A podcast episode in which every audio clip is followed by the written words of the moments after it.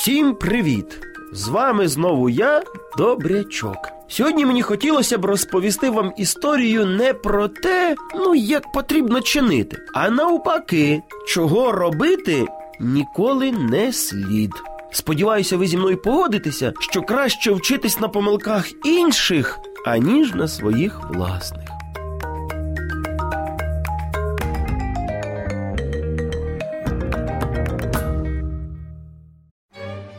Микитка на літо приїздив до своєї бабусі в село. Так само, як і багато інших діток, які також приїжджали у це ж саме село до своїх бабусь і дідусів. Все було досить тихо і спокійно, доки не виходив на вулицю наш Микитка. І тоді розпочиналося.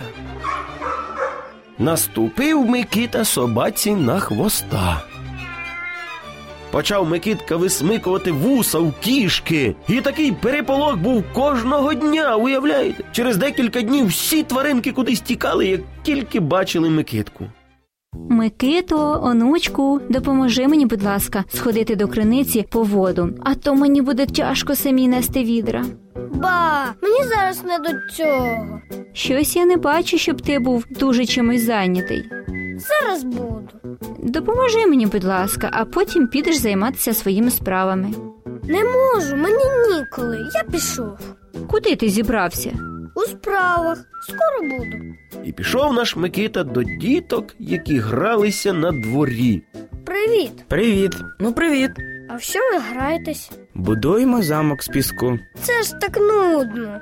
І роздавив ногою того замка.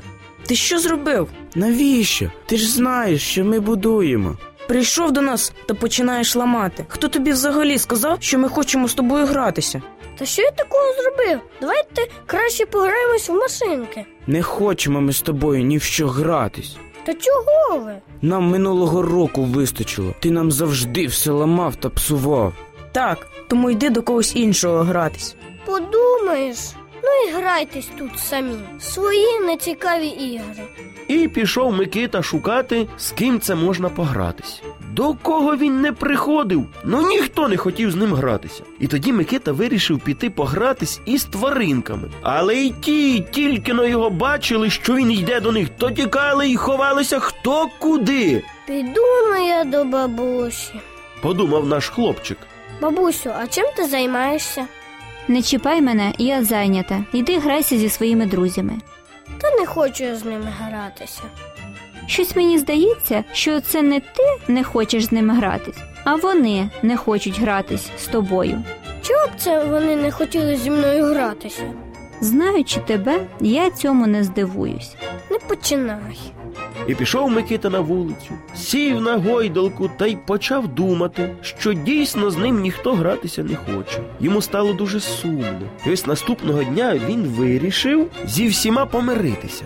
Але все було не так вже й просто. Микиті знадобилось багато часу і зусиль, аби налагодити відносини з друзями. Дітки, не будьте егоїстами, а будьте уважними до інших. Пам'ятайте, не всі відносини можна відновити. Ось і підходить до свого завершення наша з вами зустріч. Приємних вам снів на добраніч.